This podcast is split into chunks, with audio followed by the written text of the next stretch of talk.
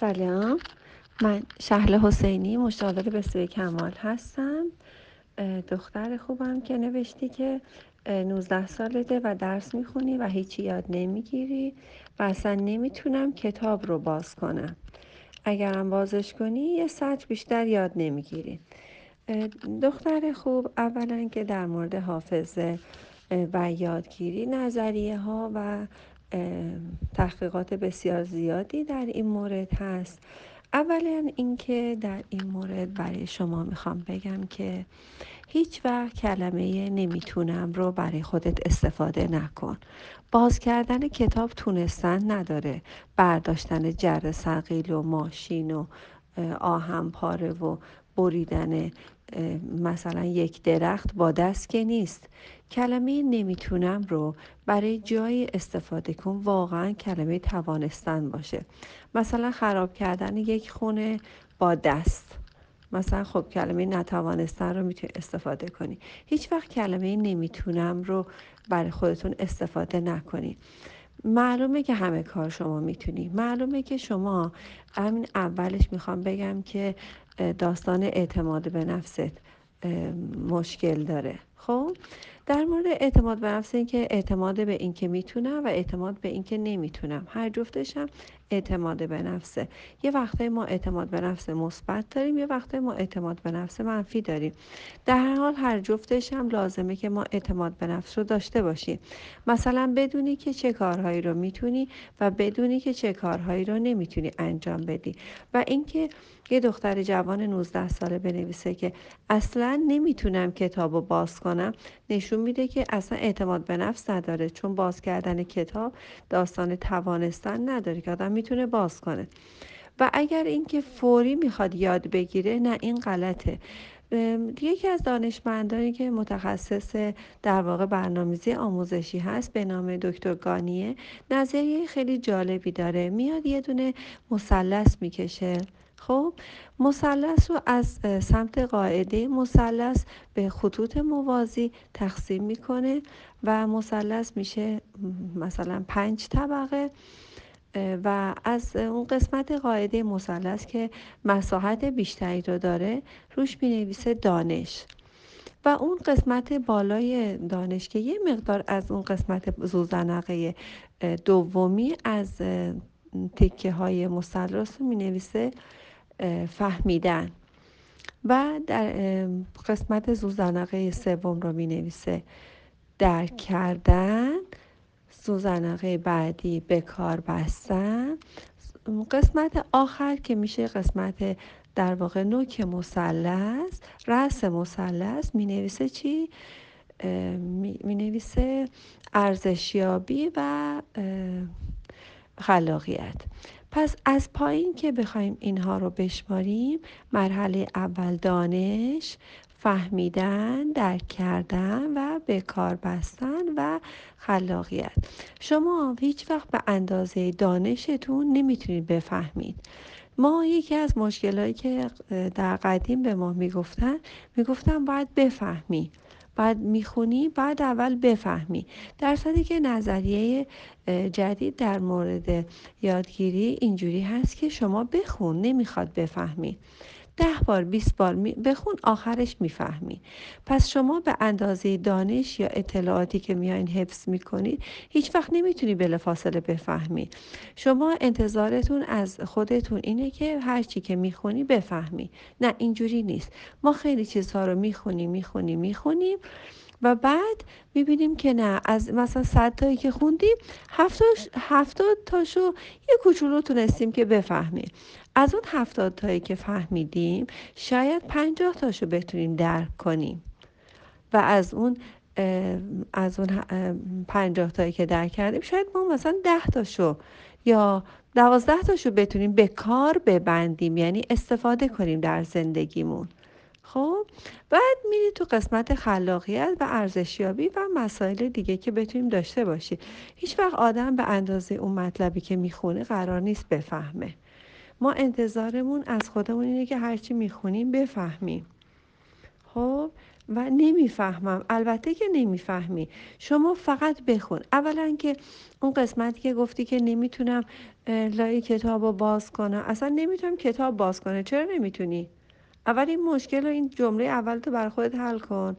هیچی یاد نمی‌گیرم. برای اینکه اصلا نمی‌تونم کتاب باز کنم. اولا کتاب باز کن. کتاب باز کردن کاری نداره. ظرفیت تو از پنج دقیقه ببر توی هفت دقیقه و ده دقیقه و نیم ساعت. ذره ذره ظرفیت های درس خوندنت رو بالا ببرید. از پنج دقیقه از همون لحظه که کتاب رو باز می‌کنی مثلا می نویسی ساعت هشت و ده دقیقه. یه کوچولو با مداد بغل کتابت کاغذت بنویس هشت و ده دقیقه. کتاب رو باز کن. همینجوری توتیواری توتیواری بدون اینکه بفهمید بخونید. فقط بخون فقط بخون. یه صفحه بخون دو صفحه بخون. ببین چند صفحه ظرفیت داری بخونی. مثلا دو صفحه می‌خونی حوصله سر میره می‌خوای پاشی بری. خب همون دقیقه ساعت رو نگاه کن ببین چند شده. شده هشت و سی دقیقه مثلا 20 دقیقه خوندی. یا مثلا شده هشت و 15 دقیقه. ببین چند دقیقه خوندی. خب؟ اگر دیدی که اگر دیدی همون 5 دقیقه شده ده دقیقه هر چقدر تایمی که شده یه دو دقیقه دیگه هم زور بده به خودت.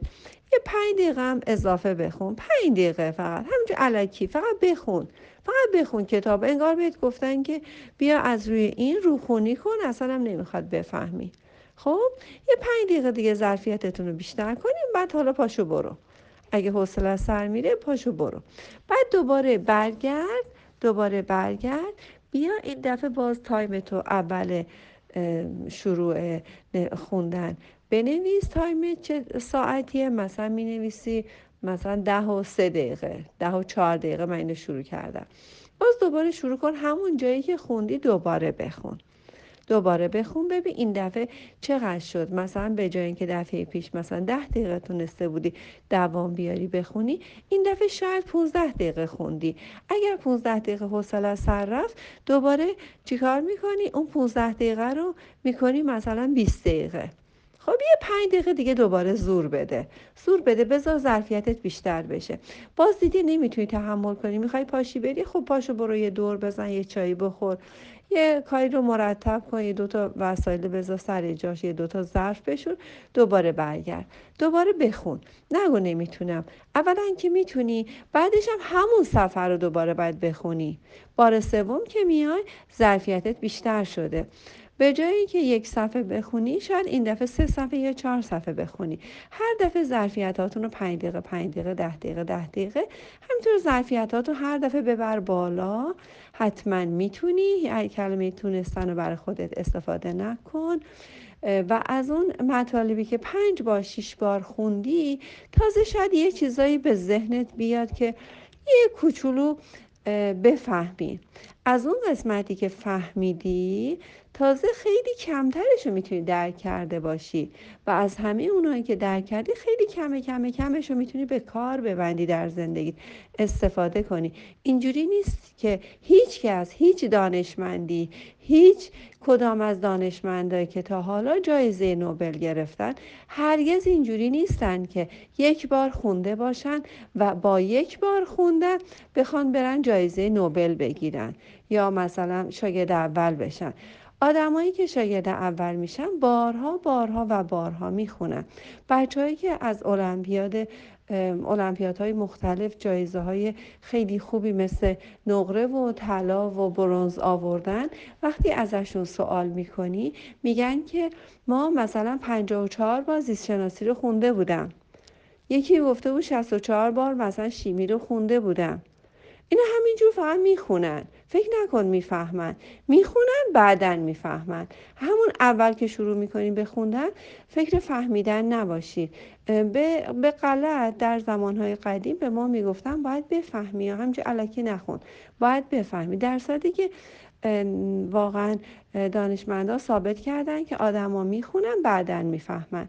حتی در مورد هوش متوسط تمی دانشمندا اومدن هوش رو اندازه گرفتن دیدن که همه دانشمندانی که جایزه نوبل بردن همه دارای هوش‌های خیلی مساوی بودن. خیلی هوش‌های متوسط و خیلی همه به هم نزدیک بودن.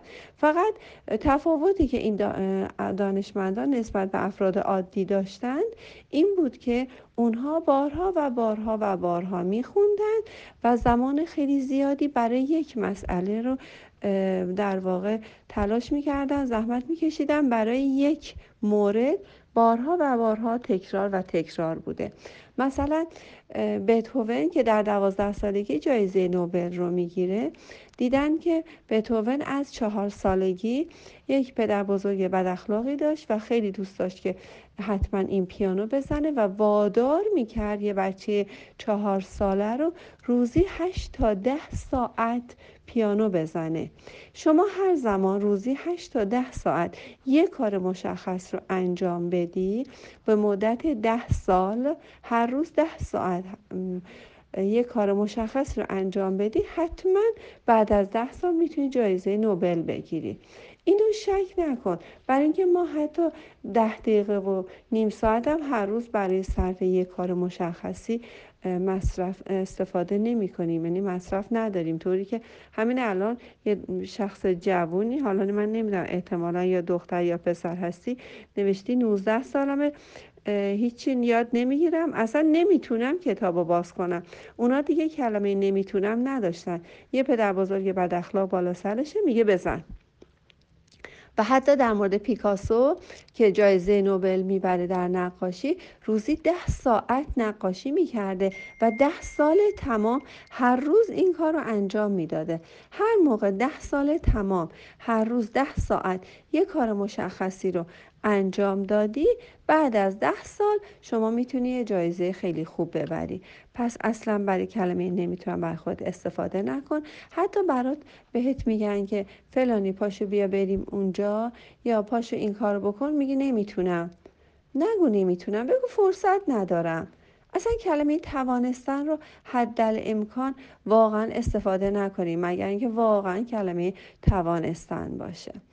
حتما می‌تونی بی خودی برای خودت داستان درست نکن بر خودت بی خودی اعصاب ناراحتی و این مسائل رو ایجاد نکن. شما وقتی درس رو بخونی حتی اگر نفهمی همینجور بخونی بخونی بخونی یه مورد خاص رو حتما بعدش می‌فهمی. و کلینیک های روانشناسی غیر از اینکه یه مسائل رو جدیدتر براتون ایجاد کنه البته بد نیست خوبه می‌خواین یه سرم بزنین. بزنین اطلاعاتتون بیشتر بشه راجع به کلینیک های روانشناسی. شاید فرجی بشه مثلا یه ریشه یابی های کارهای خاصی انجام بدم. ولی اگر می‌خوای واقعا می‌خوای درس بخونی باید بخونی. باید بخونید. اصلا زندگی اصلا برای چیه؟ اصلا برای درس خوندن برای تلاش کردن برای واقعا شاد زندگی کردنه اصلا درس خوندن یکی از شادترین لحظات می‌تونه برای خودتون تعریفش رو عوض کنید. بعضی ها مثلا به غلط به قدیم مثلا می‌گفتن حیوانکی داره درس می‌خونه.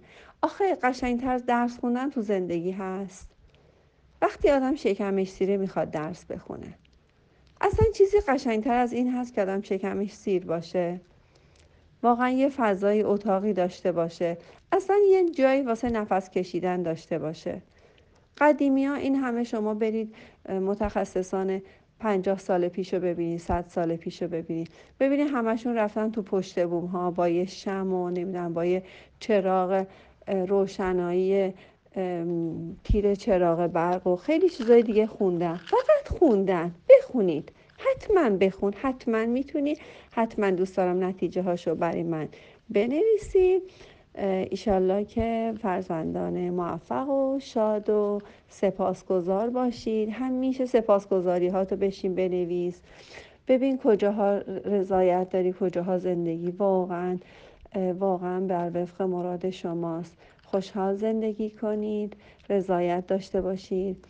از خدا راضی باشید و موفق